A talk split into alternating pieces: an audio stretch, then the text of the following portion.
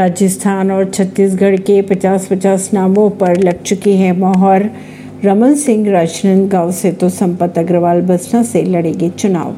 राजस्थान में कभी भी जारी हो सकती है पहली लिस्ट। भाजपा ने प्रत्याशियों की सूची तय कर ली है। इसमें कई तरह के प्रयोग भी किए जा रहे हैं। नए चेहरों को शामिल किया जा रहा है। अभी बात करें अगर प्रत्याशियों की तो 50 नामों पर मोहर लग चुकी है।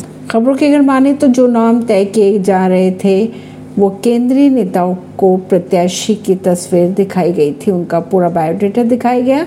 उनकी छवि के बारे में जानकारी दी गई। समाज में उनका कितना असर और कितना रुतबा है, ये भी बताया गया। जीतने वाले कैंडिडेट साबित हो सकते हैं, उन्हें चुना गया। परवीन सिंह नई दिल्ली से।